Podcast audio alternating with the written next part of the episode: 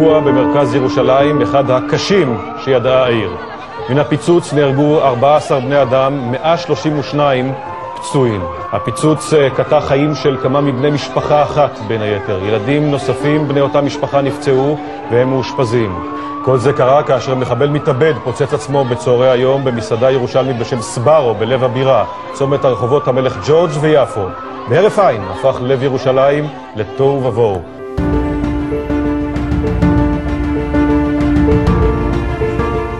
שלום לכולם וברוכים הבאים לפרק נוסף בפודקאסט של ארגון הפרמדיקים הישראלי.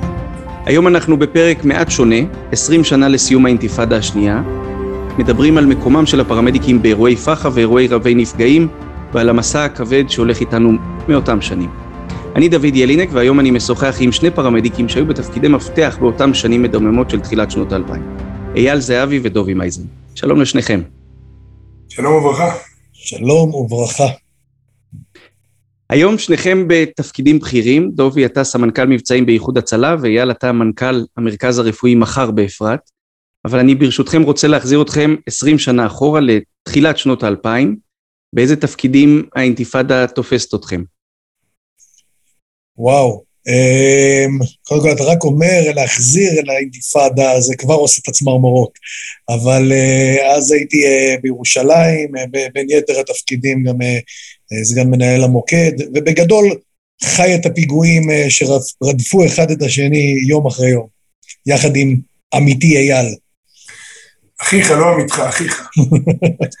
אני ב-2000, בינואר 2001 סיימתי קורס פרמדיקים, אז uh, כל האירועים האלה בדיוק היו בשלב שבין uh, להיות נהג אמבולנס ותיק, בכיר, uh, לבין פתאום להפוך להיות פרמדיק ולהבין שהאחריות היא עליך, הרפואית, המקצועית, המבצעית, והאירועים האלה תפסו אותי בדיוק בשלב שאני, בשנים הראשונות של להיות פרמדיק, כמובן מדריך וכל הדברים בתחנה, אבל כמו כל ירושלמי ש, שאז עבד והתנדב, ואני חושב שהדריכות האישית הייתה, לא משנה איזה תפקיד אתה עושה, אתה היית כל הזמן דרוך ויודע שאתה הראשון לרוץ לתוך האש. כן. אני עוד רגע לפני ש, שנצלול למקום שלנו כפרמדיקים באותם אירועים, הפרק אה, צפוי להיות משודר ממש בערב יום הזיכרון, והייתי רוצה לשאול את שניכם על נופל או נפגע פעולות איבה שטיפלתם בו אה, וזכור לכם במיוחד, ככה הולך איתכם לאורך השנים. אמ, אני חושב שאחד האירועים שהכי חקוקים בזיכרוני זה הפיגוע, פיצוץ באוטובוס בקו 32 אה, בצומת פת.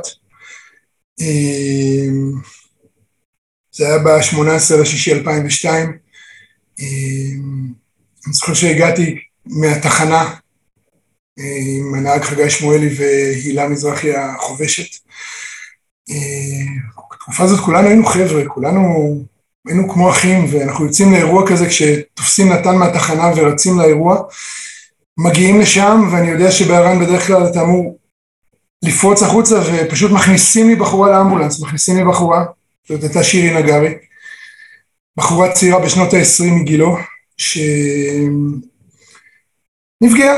נפגעה פגיעות חודרות, אה, היא הייתה שלמה לגמרי, זאת אומרת, היא נראתה בסדר, היא נראתה כמו מלאך מתוק, בחורה צעירה, יפהפייה, עם חיוך על הפנים, עם כל הפגיעה העוצמתית הזאת, עם כל ה...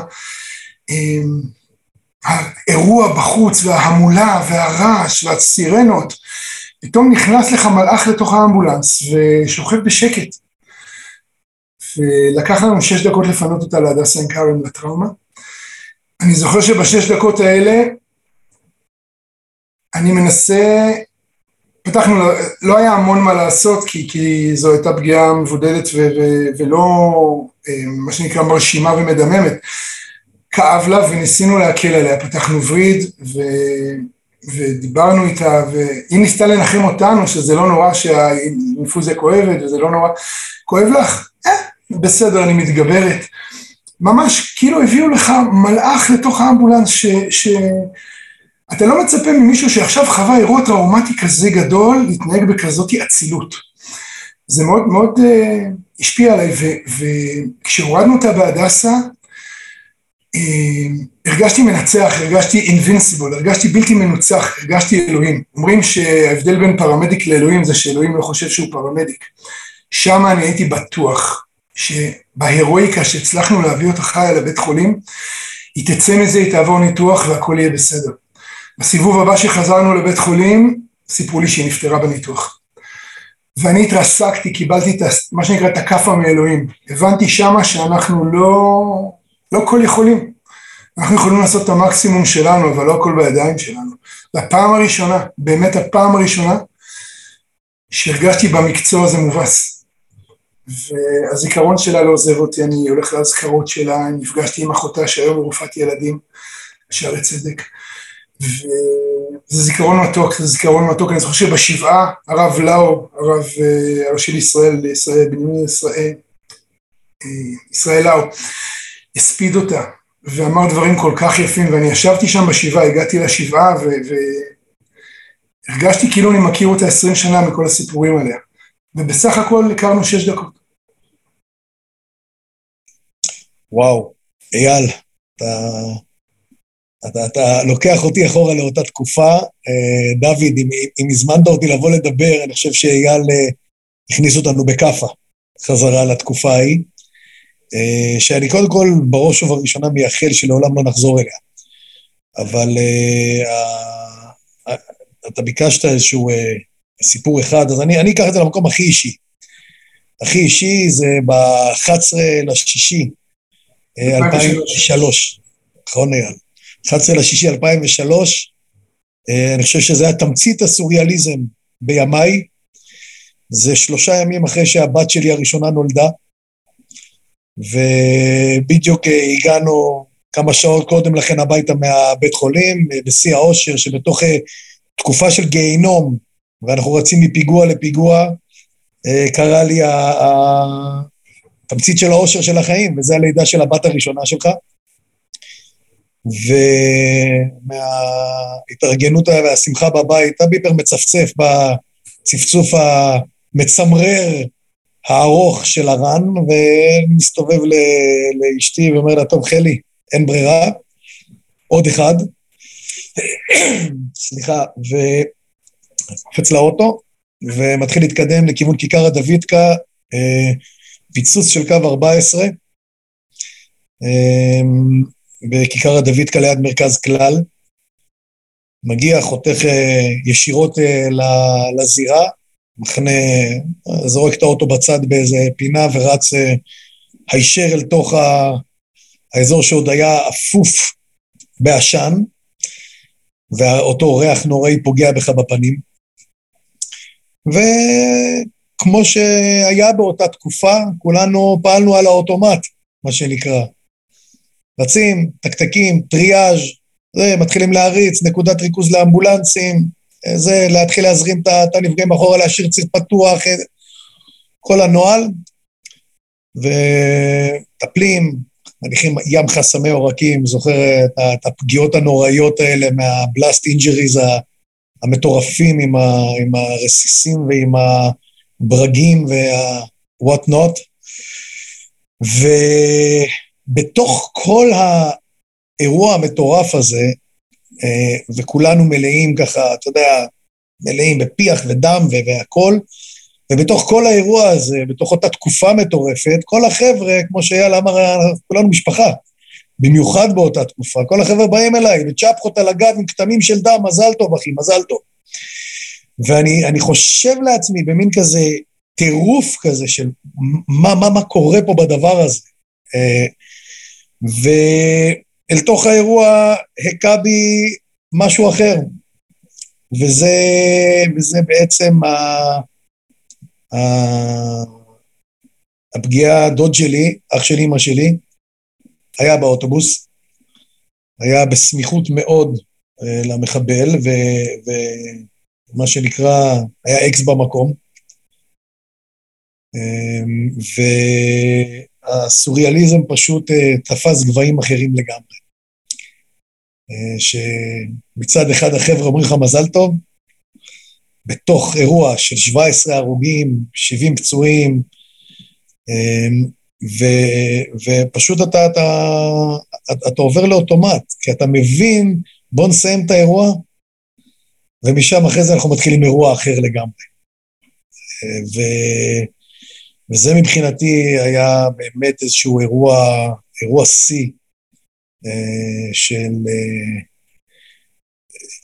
והאמת היא שבאופן פרדוקסלי, התפקוד שלי באותו אירוע המשיך כרגיל לגמרי. זאת אומרת, לא, לא היה... אנחנו פעלנו על אותו אוטומט. ועוד שנים אחרי רק אה, התחלתי להבין את, את, את מה קרה באותו אירוע. אז זה ככה היה האירוע המכונן שלי בתוך, ה, בתוך אותה תקופה. אתה יודע, אייל, אני אצא רגע מפוזיציית המראיין ואספר לך. אה, סיפרת על הפיגוע בקו 32. אה, ה-18 ביוני, אה, לכם, לכם התאריך אולי לא, לא, לא אומר, אבל הוא שני ימים לפני ה-20 ביוני. לי, שהייתי באותו זמן תלמיד בכיתה י', התחלתי, הייתי בשנה הראשונה של ההתנדבות במד"א, זה יומיים לפני החופש הגדול, ה-20 ביוני, וסוף השנה אז, אז לא כל כך הולכים לבית ספר, אז מה, אז מה בחור צעיר עושה, מה מתנדב מד"א עושה? אז אני לא, לא הייתי באותו יום במשמרת במד"א, אני הייתי במקום אחר, התנדבתי אצל אתי בן יעקב ביחידת הטראומה בהדסה, ושם ביליתי במרכאות אה, כפולות את אותו יום. ולמרות שהיינו מתנדבי נוער, היינו, היינו שם בפוזיציה מאוד אה, אה, משמעותית, ו, ותוך כדי בעצם האירוע, אה, הפיגוע בקו 32, וקיבלתי אס.אם.אס לטלפון מחבר לכיתה, ששני, בת כיתה שלי, שני אבי צדק, הייתה על האוטובוס. וזה היה, היה בדיוק, הפיגוע היה בסביבות אה, שמונה, פלוס מינוס, זה בדיוק האוטובוס שלקח אותה מגילו לבית הספר, לבויר בירושלים. ואני זוכר את עצמי בתור, עוד פעם, בחור, מניח 16, משהו כזה, אז זה באמת, זה באמת סיטואציה ש, שקצת קשה לדמיין אותה היום, אבל בחור בן 16, הלכתי לאתי וסיפרתי לה, והיא אמרה לי, טוב, יש בטיפול נמרץ שתי פצועות אה, אה, אלמוניות, לך תבדוק.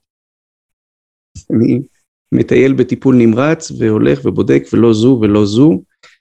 אה, ואחר כך כמה שעות יותר מאוחר, כמה, שעתיים פלוס מינוס יותר מאוחר, הגיעה הגיע התשובה שהיא נהרגה שמה. אה, היא נהרגה במקום והייתה בין הערוגות. אז זה ככה מתחבר ל... אני את שירי נגרי זוכר מה, מהטראומה. כלומר, כש, כשהבאת אותה, אני זוכר את, אה, את שירי נגרי כשהיא הגיעה שם עוד פעם, באות, באותו, באותם שנים בפוזיציה שלי כמתנדב נוער אה, אבל אני חושב שאולי החיבור, החיבור המשולש הזה בין אה, שלושת האירועים של שלושה, נקרא לזה שלושה בוגרי ירושלים של אותם שנים, אה, ממחיש את, ה, את, ה, את הטירוף של אותן שנים. ממש. אני בגיל 16 הייתי אה, כבר שנה מתנדב במד"א. בחופש הגדול הייתי ממש, אה, זה היה חודש אחרי קורס מד"צים. שאוהד חדש ויוני אגודובסקי העבירו לנו, ובשישי לשביעי 89, מחבל מתאבד דרדר את קו 405 לוואדי מול טלסטון, מול אבו גוש. אני זוכר שאני נוסע לשם עם צ'אנגול, שהיה נהג אמבולנס, ועוד שני מתנדבי נוער, ואני אחרי, אני מד"צ, אני בוגר במד"א, אני מדריך גדול ומכובד כבר חודש, ואנחנו בדרך לפיגוע הראשון שלי. ואני בבלקאוט, אני עולה את הקסטל, אנחנו עולים את הקסטל ואני רואה ענן סמיך, שחור, ענק, מעל ההר. ואני אומר לעצמי בלב, אני לא יודע כלום, אני לא יודע כלום. אני לא זוכר כלום, אני לא יודע כלום, אני לא יודע כלום, מה אני אעשה? אני, אני לא יודע כלום, איך אני אטפל? ואני זוכר שחנינו את האמבולנס בראש ההר, בראש הגבעה הזאתי, ואני מסתכל למטה ואני רואה את הוואדי ואת האוטובוס הפוך עולה באש, וכל מה שאני זוכר מאז זה שתפסתי תיק עזרה ראשונה ורצתי את הוואדי למטה, וקפצתי ממקום למקום. זה, זה, זה הזיכרון מהפיגוע הראשון שלי בגיל 16. אני רוצה ככה אה, לשאלה לשניכם. איך נראים החיים של פרמדיקים ב, באותם שנים? איך זה נראה? מה זה חיים? מה זה חיים? זה, זה, זה שנים של באמת סוג של אה, משהו שזר לא יבין זאת, זה להיות על הביפר ועל המכשיר קשר ו- ולרוץ מאירוע לתחקיר, לכוננות, לתכנן כל דבר שאתה עושה בחיים סביב אותו אירוע שהולך לקרות, כי אתה יודע שהוא הולך לקרות. ו- והאמת היא, אני אגיד את זה אולי באגואיסטיות מסוימת, כי ברטרוספקטיבה, היום אני מדבר אחרת, אבל uh, הפכנו לאנשים מאוד מאוד מאוד uh, ציניים, מאוד ציניים באותה תקופה. Uh, ואני חושב אולי uh, להתחבר למשהו שיאלי uh, אמר מקודם, וזה ה-invincible הזה. זה באמת תחושה של, uh, יש כל יום עשרות אנשים שנהרגים, כל יום. ואנחנו הבלתי מנוצחים, אלה שרצים כמו ה... זה, אבל לא חושבים על זה יותר מדי. וזה לא חיים. זה לא היה חיים, נקודה. תחשוב, דוד, תחשוב על יחידת עילית, שכל פעם שאנשים בורחים ורצים החוצה מהתופת הזאת של פיצוצים ושל ירי ושל אנשים בצרחות ואימה וריח של שרוף ובשר חרוך, האנשים האלה, היחידת עילית הזאת, לובשת שכפ"ץ וקסדה, יוצאת מהאוטו הפרטי שלה, רצה פנימה, רצה לתוך האש, לתוך התופת, לתוך אוטובוס מפוצץ. ובלי לחשוב פעמיים, אתה יכול לחשוב עלינו חבר'ה בני 20, 30, שמחכים לזמזום של, ה, של הביפר לא כדי להגיע למשהו, כי יודעים שהוא צריך לבוא ואתה אומר לעצמך, אתה, אתה קם בבוקר, הבגדים שלך צמודים אליך, אתה מכין את הבגדים ערב לפני בהכנה מבצעית, מה זה הכנה מבצעית? החגורה והמחסניות והנשק וה, והביפרים והמירסים וכל הדברים על החגורה, כל המטענים בשורה ליד המיטה, הכל מוכן לך, נעליים, גרביים, כל מה שאתה צריך זה רק להיכנס לבגדים הכי נוחים שלך, לרוץ לאוטו, באוטו אפוד מוכן מלא כפפות עם כל מה שצריך. אה, אה, ואתה יודע, אתה, הצ'קלקה לא יורדת מהאוטו ואתה יודע שזה יבוא, יבוא, אתה רק לא יודע באיזה שעה ואיפה ובאיזה צורה. וכשאתה מגיע לאירוע אתה לא חושב פעמיים, אתה פורק מהאוטו ואתה רץ פנימה כמו לוחם ימ"מ. ואתה מסתער על, על, על נפגעים ואתה מוציא אותם מאוטובוסים ואתה מוציא אותם מחנויות ואתה עוצר להם דימומים ואתה נותן הנחיות, אני זוכר בפיגוע המשולש במדרחוב, היה פיגוע שני פיצוצים. אה, מוצאי שבת, 11.40 בלילה. נכון. ה-11 ל-12 2001. שני פיצוצים, ואני עומד שם, החבלן מנקה, מה שנקרא מזכה את כיכר ציון, מוודא שאין בכיכר ציון רכבים אה, שהם ממולכדים ולא יודע מה והכל, ואני אומר לעצמי, החבר'ה מפוזרים יותר מדי, בואו נמשוך אותם לנקודה אחת, כי כבר היו שני פיצוצים, זה מזכיר לי כל הזמן את בית ליד, הפיגוע הראשון שבה היה מחבל נוסף. ואני קורא לכולם במגפון, אני לוקח את המגפון ואני צועק לכל האנשים, תגיעו לתחקיר זריז בכיכר ציון. וממש... ליד הרב קוק. ושתי דקות אחרי זה ברחוב הרב קוק, מאה מטר משם שומעים בום, פיצוץ ענק. ורכב רכב שלישי, הפיצוץ השלישי שהיה רכב תופת ברחוב הרב קוק, מתפוצץ. ואני אומר לעצמי, איזה טיפ, מזל של טיפש שיש לי, שחשבתי למשוך את כולם אליי לאיזה תחקיר, באותה מידה גם רכב בכיכר ציון יכל לעלות באוויר. אבל, ואיזה מתנדבת אמרה לי אחרי שנים שהיא ראתה אותי רץ שם ברב קוק, והייתה בטוחה שנהרגתי שם. הייתה בטוחה שנהרגתי שם. אז, אז זה החיים של אז. החיים של אז מצד אחד. מצד שני, אתה מסתובב בלב ובעיר בתחושה של בלתי מנוצח גיבור על. מה זה גיבור על? ספיידרמן, משפחת סופר עליהם כלום ליד מה שהרגשנו, הרגשנו גיבורים, הרגשנו אנשים שיכולים לנצח את הכל, הרגשנו שאנחנו מסתובבים ושומרים על העיר. זה, זה באמת נכון, אבל הייתה תחושה גם של סולידריות בין כולם, וגם שבאמת, באמת, אי אפשר לנצח אותנו, כל מחבל שיתפוצץ אנחנו נגיב מיד ונציל יותר אנשים. גל, זה, אייל, זו תחושה שהייתה, זו הייתה תחושה מאוד שקרנית, כי אני מזכיר לך את הימים שהיינו באמת נכנסים לזירה, אל תוך האש, כשחבלן עוד לא זיכה את האוטובוס, ואתה רואה את אותם פצועים בגספים ועם קטיעות גפיים, שאתה רואה שהם עושים עוד שנייה את, ה, את הבליד אאוט, ואם אתה לא תניח את החטא עין הזה, אז אתה מעיף את החבלן הצידה ואומר לו, עזוב אותי, ואתה רץ ואתה יודע. באופן עקרוני אתה אמור לדעת שאתה באמת מסתכן, ופשוט הרגשנו שלא עניין אותנו ולא יכולים עלינו. אמ, והאמת, האמת ש, שהיום, אה, ממרום גילי, אולי הייתי חושב אחרת, אז אולי מזל שהייתי יותר צעיר, אבל, אבל הצלנו חיים. בדברים הכי פשוטים, בלי להיות פרמדיקים ובלי כלום. להניח את אותו חטא עין, לעשות את הדברים האלה בפעולות הכי פשוטות. הצלנו חיים בהמונים. אני רוצה להזכיר לך ערב אחד, מוצאי שבת, מוצאי שבת מיד אחרי אסון ורסאי. אסון ורסאי היה ביום חמישי. אתה זוכר איפה ישבנו? היינו בקפה הלל. ברחוב הלל. ברחוב הלל, הסניף הראשון של קפה הלל. אגב, זה היה, אם אתה זוכר, סוג של מסיבת רווקים שלי, כי אני התחתנתי אחרי יומיים. נכון. אנחנו יושבים לנו בקפה הלל, אולי עשרים חבר'ה. שותים קפה. כל החבר'ה של מד"א ירושלים, הסופר הירוז של הפיגועים. מרגישים כמו כבאים שבניו יורק שעכשיו חזרו ממגדל התאומים. יושבים שם מדושנים, מרגישים אמבולנסים חונים בחוץ, כל אחד היה עם אמבולנס כונן, ופתאום שומעים בום! דובי לא חושב פעמיים, הוא היה אז, הוא היה אז מנהל המוקד, הוא, הוא מודיע למוקד, אתה עכשיו קודם כל רגע, לפני, אחרי הבום נהיה שקט של ארבע שניות, ואחרי שנייה, כמו, כמו ה-road runner, נעלם מהמקום, השולחנות הפוכים, ריקים מאדם, כל האנשים ברח, ברכבים דוהרים לכיוון אה, מגרש הרוסים. מגרש הרוסים, משם שמענו את הפיצוץ, ודובי צועק למוקד, פיצוץ במגרש הרוסים, תשלחו כוחות.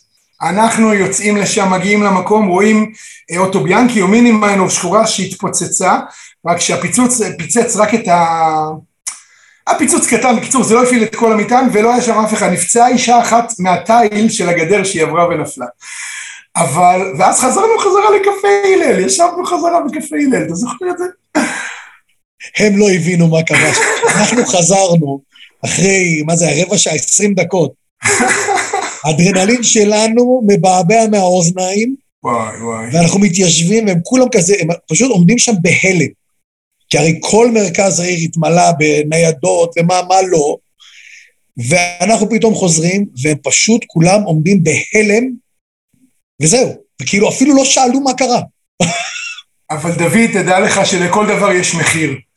אם כשאתה רואה דוגמנית ואתה אומר, וואו, איך היא רזה, איך היא לובשת את הבגדים ואת הדברים האלה, אתה לא יודע עד כמה היא לא אוכלת ומקיאה ו- ו- וסובלת מתת תזונה ו- ומכל אחד שאומר לה, את חייבת לרזות ולשמור על הגזרה. אותו דבר אצלנו. כשאנחנו קמנו בבוקר, אנחנו לא יכולנו, אני לא יכולתי בתקופה הזאת לנסוע עם הרכב, א', לא יכולתי להיכנס לנסוע באוטובוס. לא יכולתי לנסוע לפחות שתי מכוניות אחרי אוטובוס, לא הסכמתי שהרכב שלי יעמוד קרוב לאוטובוס. כשנכנסנו למסעדות בחיים לא ישבנו עם הגב לדלת. תמיד, תמיד, תמיד הסתכלנו לכל כיוון לראות מי האנשים בפנים. אה, אה, אתה הולך ברחוב, אני אתן לך דוגמה קטנה, ב... אה, אני אף פעם לא זוכר תאריכים אז רשמתי לי קצת, ב-21 לשלישי 2002 נכנס מחבל וירה בארומה קינג ג'ורג'. היו מעט נפגעים, לא הרבה. כולנו רצנו לשם ולא היה הרבה מה לעשות. אני זוכר את עצמי שכל הזמן הדהד לי בראש להסתכל מסביב, לראות אנשים חשודים. אנשים שלא תואמים את האירוע, מישהו שמתנהג בעצבנות, מישהו שלובש מעיל ביום חם, מישהו שמחכה שם להזדמנות לעשות פיצוץ שני. זה היה לי נורא בראש, ואני ברחבת המשביר, מחכה שם עם אמבולנס בכוננות. ופתאום אני רואה בן אדם שמעשן בעצבנות ברמזו, ב, ב, ב, ליד המעבר חצייה. אה, הולך הלוך וחזור, לא עובר כשיש ירוק. ואני קורא לשני יס"מניקים על אופנוע ואני אומר להם, תקשיבו, האיש הזה נראה לי חשוד, הוא, הוא בא מחזות אה, חזות מזרחית, הוא מעשן כבר סיגריה שלישית והוא נראה עצבני כזה. הם עצרו לידו, הורידו אותו לרצפה, בדקו אותו, ואחרי שנייה הוא קם מנהל את הבגדים עצבני והם מצביעים עליי. ואז הוא בא אליי, הוא אמר לי, תגיד לי, אני נראה לך ערבי? אני נראה לך מחבל! אמרתי לו, אחי, סליחה, אבל כן. מה אני אעשה? אבל, אבל האמת, האמת, בכלל, אם נחזור לאותה תקופה, וזה באמת התחושה הזאת שלנו, שאנחנו אה, היינו קצת אה, מסובבים, אז אה, אני, אני זוכר, אני לא זוכר בדיוק תאריכים, אני מצטער, אני לא כמוך מסודר, לא הכנתי את התאריכים, אבל אה, אקח אותך ליום שישי בצהריים, אה, גרתי אז בנחלאות, ו... ואני חושב שזה 2002, לא, 2002, כן, גרנו בנחלאות, ובאמת, הייתה תקופה מטורפת. ואנחנו יוצאים לשוק, סיימתי משמרת בוקר, ושלוש בצהריים אוסף את אשתי, ואנחנו אה, הולכים לשוק לעשות קניות לשבת ככה. וקונים אוכל מוכן, ואני אומר, השוק מלא אנשים, מלא אנשים, ואני אומר לאשתי, תגידי לי, הירושלמים ההם, אלה, אלה, אלה, אין להם זיכרון, הם, הם לא זוכרים שכל יום יש פיגוע, למה כל כך מלא פה? ואני זוכר שקנינו אוכל מוכן, ואתה יודע, כל הצדקיהו ו, ו, וזה, ו, וקונים חלות בחבא, ואז מגיעים לשוק בצד השני, ובום. בום. ואני מסתובב אליה, אני אומר לה, רוצי הביתה, הייתי עם אמבולנס, עשיתי את השמאלה שמאלה במרכז כלל, וראיתי את הראש של המחבלת על יפו. ואני ממש, אני יודע שדוד כבר עושה לי סימנים פה, אבל כשחזרתי ב-12 בלילה הביתה אחרי התחקיר, אז אמרתי לאשתי, איזה מזל היה לנו? היא אומרת לי, ממש. היא אומרת לי, מה? אני אומר, מזל שקנינו אוכל מוכן לשבת, אחרת לא הייתי מספיק לבשל. היא אומרת לי, אתה שם לב מה אתה אומר? זה מה שמזל, לא שאין לך אבא שנייה אחת לפני. אני רוצה, אני רוצה ככה לקחת את שניכם אה, רגע להלביש לכם את, את וסט הפרמדיק. אתה בנתן נמצא אייל בדרך לסברו, שם היית פיקוד 10, אה, או בדרך לכל ארן אחר.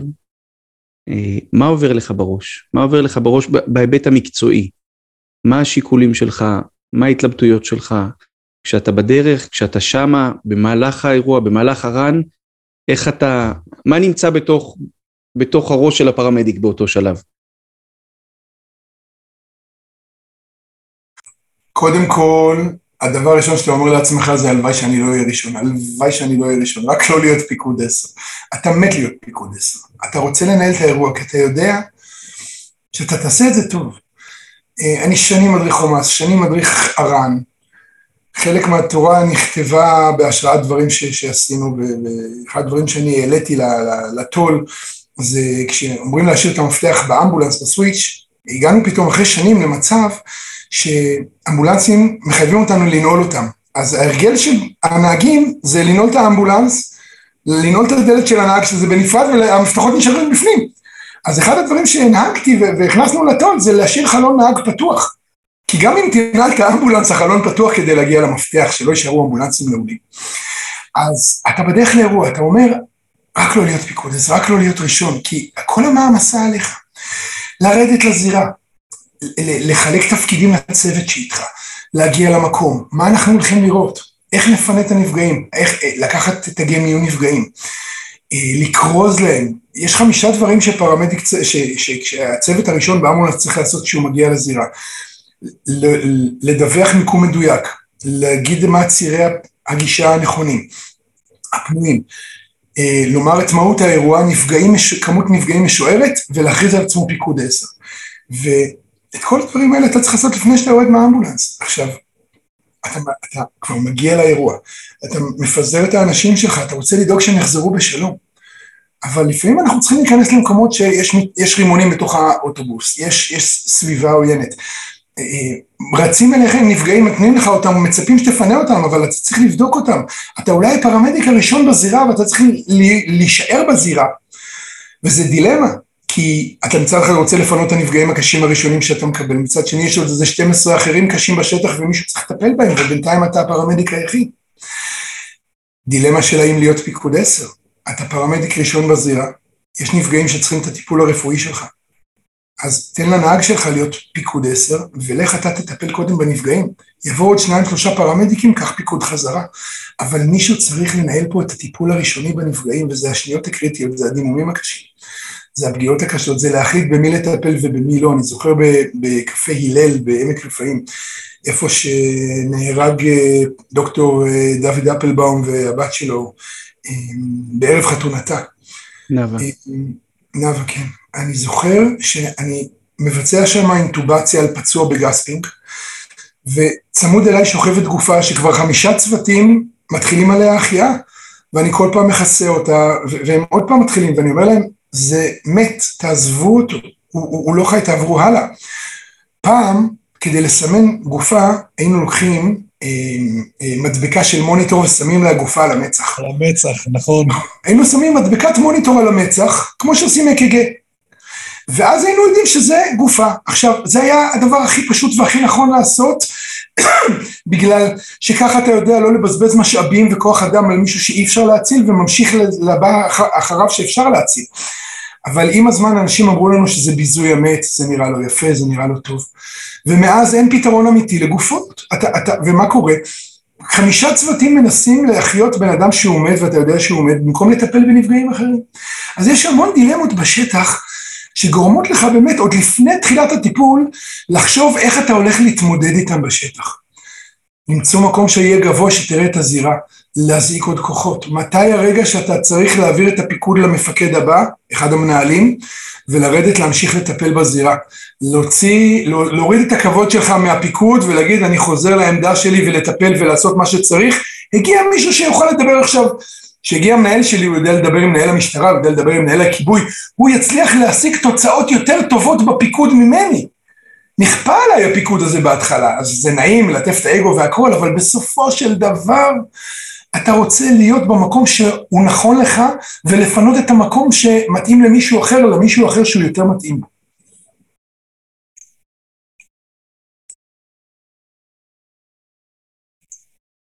אני רוצה ככה אה, לשניכם לקראת סיום, אה, לשאול שאלה שהיא לא קל לנו לדבר עליה, אבל אה, מה מהתקופה הזו נמצא איתכם היום, 20 שנה אחרי זה? ברשותך, מאסטר איילי, המנטור שלי, שהיה המתנדב הוותיק שלי כשהייתי ילד, אני, אני חושב שזה אולי אחת הנקודות החשובות ביותר, מה שעכשיו העלית, דוד.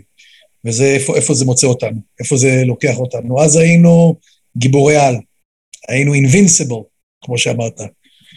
אבל uh, אני אדמה לכם את זה בסיפור קטן ואישי. לפני כמה חודשים היה סדרה בטלוויזיה שקראו לה שעת נעילה. וצפיתי אחת לשבוע עם אשתי בפרקים של הסדרה הזו. ובלילה, אחד בלילה, אנחנו רואים את זה בריפליי כזה, אה, היה הפרק עם הסצנה של אה, הטלסקי, של הקרב על הטלסקי, עם הרימון בתוך הבונקר. וגם עכשיו כשאני מספר את זה, אני ממש, זה, זה... קיצור, אני שוכב במיטה ורואה את זה, ופתאום בסצנה שבה בעצם המצלמה נכנסת אל תוך הבונקר, ועושה מין סיבוב כזה, ורואים את ה... הפצועים ואת ההרוגים בתוך הבונקר, בתוך הדממה והעשן. אמ, אני מתחיל לנשום כבד כזה, ככה צמרמורות, ואשתי מסתובבת אליי ואומרת לי, אתה בסדר? אני אומר לה, כן. ואז היא אומרת לי, קפה מומנט, נכון? ואני אומר לה, אחד לאחד.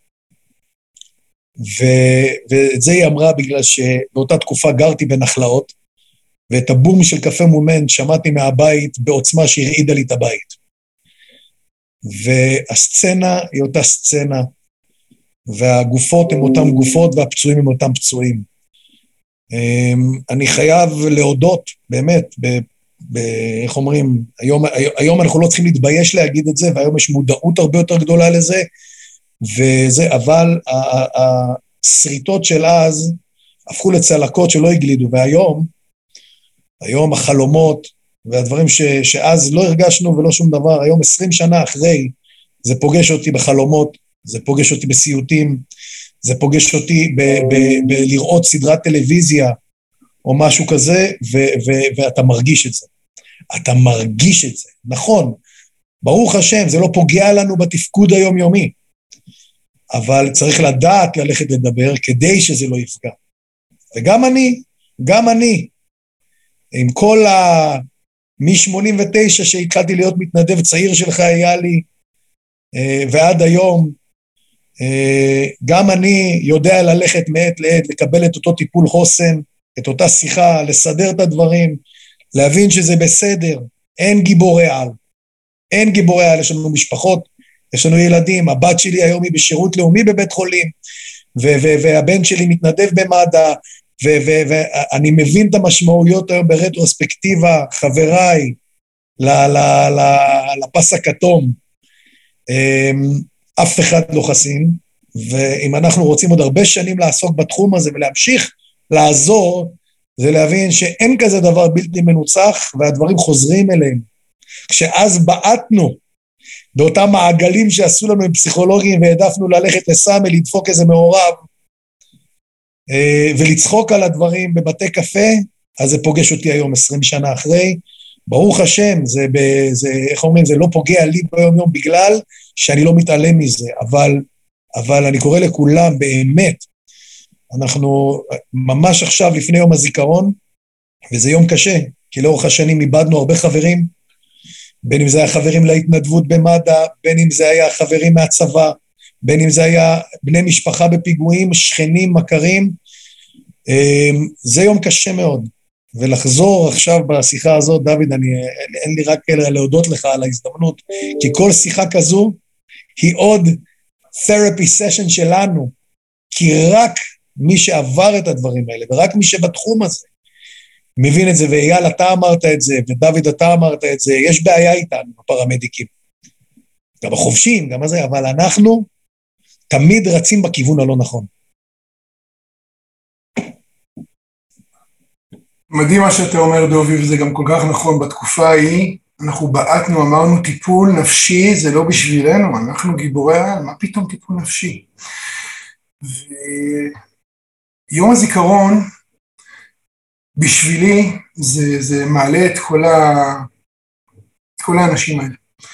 זה מעלה את שירין הגרי, זה מעלה את, ה...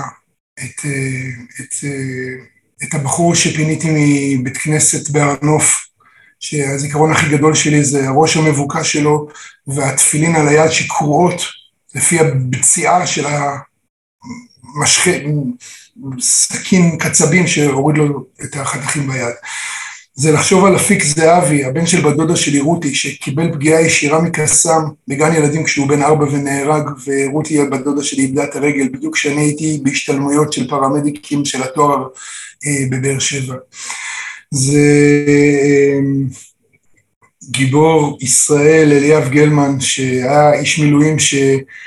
ראה מחבל שרץ מולו עם סכין בצומת אה, גוש עציון, ירה בו וקיבל ירי מדוץ של, של החיילים במחסום שירו במחבל ופגעו בו, ומביאים אותו אליי ואל עידית אשתי לאמבולנס עם עוד צוות אה, פרמדיקים, ולכאורה אתה אומר, לא נעשה כלום, לא, לא צריך, זה כבר כמה דקות אחרי, והוא כבר ללא רוח חיים, אבל אין עוד נפגעים בשטח ואומרים לך, הוא, הוא מנע פיגוע. ואתה אומר, אני מפנה אותו על, על אף הכל, ואתה נוסע עם בן אדם שאתה יודע שהוא מת, ואתה עושה את כל מה שאתה יכול כדי להציל אותו, ועובדים עליו עוד שעתיים בשערי צדיק עד שהוא נפטר. ואתה אומר לעצמך, התשובה היחידה שיש לי להגיד לאגף רפואה, למה פיניתי אותו בניגוד לנוהל, זה כי אני לא יכול לתת לגיבור ישראל למות, ואם אין עוד מה לעשות בשטח, אני אעשה הכל בשבילו. זה דליה למקוס, עובדת...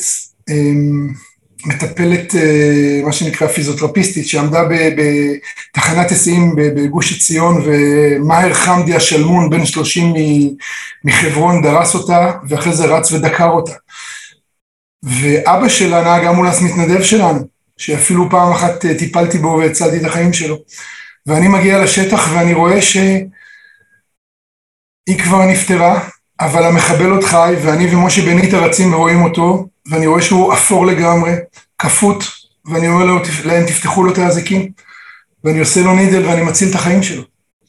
ואני מתייסר, מתייסר במשך שבועות על זה שהצלתי מחבל שרצח את הבת של חבר שלי, אני מגיע לשבעה, אני נכנס הביתה, ואף אחד שם לא יודע שטיפלתי בו. ואני רואה את הציורים שלה בכניסה לבית, ואני מרגיש שאני מחלל את הכבוד שלה ואני יוצא משם. ב-2011 עשיתי ניתוח קיצור קירבה, ומאז אני הולך לטיפול פסיכולוגי בנושא השמנה והכול, ובתקופה הזאת, אחרי הרצח של דליה, התקשרתי לפסיכולוגית שלי ואמרתי לה, אני רוצה פגישה. אני לא מצליח להתמודד עם ההרגשה שטיפלתי במחבל שרצח בת של חבר שלי. אני יודע שעשיתי את הדבר הנכון.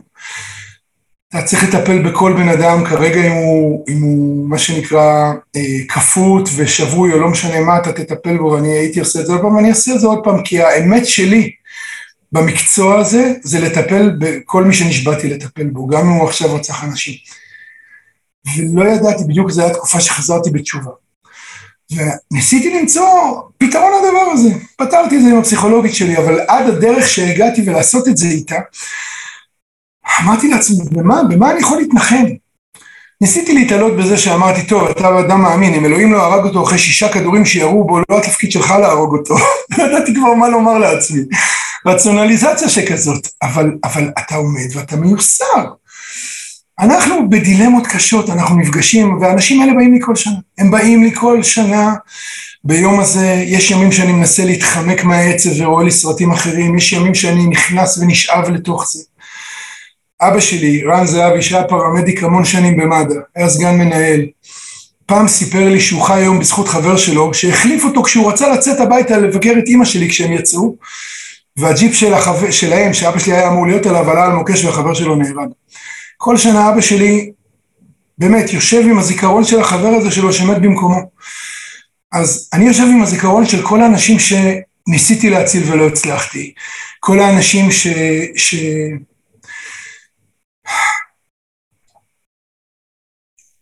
עידית ואני היינו נשואים שנה. ב-2007 הייתה בחודש שביעי, היינו עם מתן קונן, גרנו בצומת פת, והיה פיגוע הטרקטור הראשון, אף אחד לא הבין את המשמעות של פיגוע כזה. המחבל נורה על ידי קצין ש... שעבר שם, קפץ לטרקטור וירה בו, הוא רק התעלף. בשלב הזה, אישה שנתקעה עם האוטו שלה, הוציאה את הסלקל עם הבת שלה מהאוטו וזרקה אותה החוצה ונתנה למישהו ואמרה, תיקח אותה, תציל אותה. והמחבל עם הטרקטור התעורר מהעילפון שלו ודרס אותה למוות. עידית בחודש שמיני להריונה, עם איתי הבכור שלנו, פינתה את האישה הזאת לבית חולים, היא נפטרה בדרך. אני טיפלתי בילדה.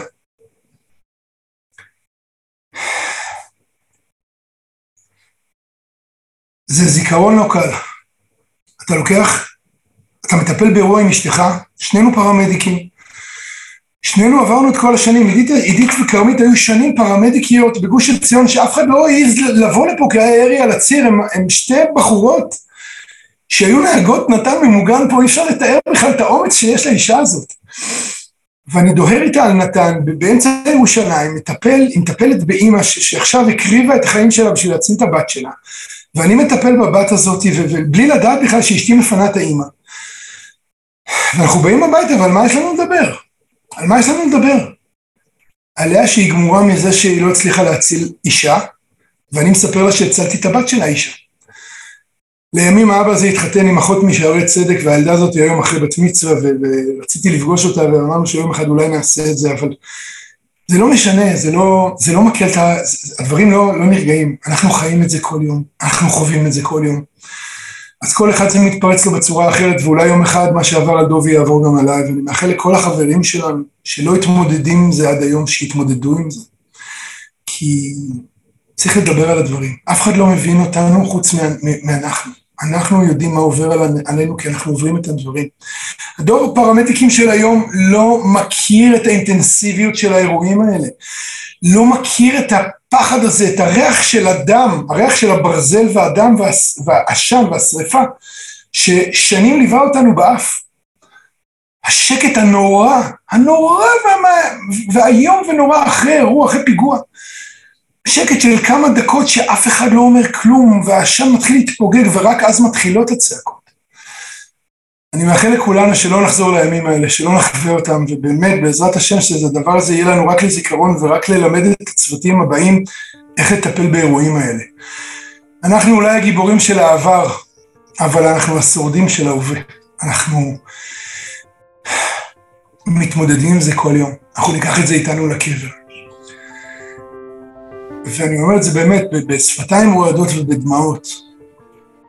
אני לא מאחל לאף אחד להתחלף איתנו. לאף אחד.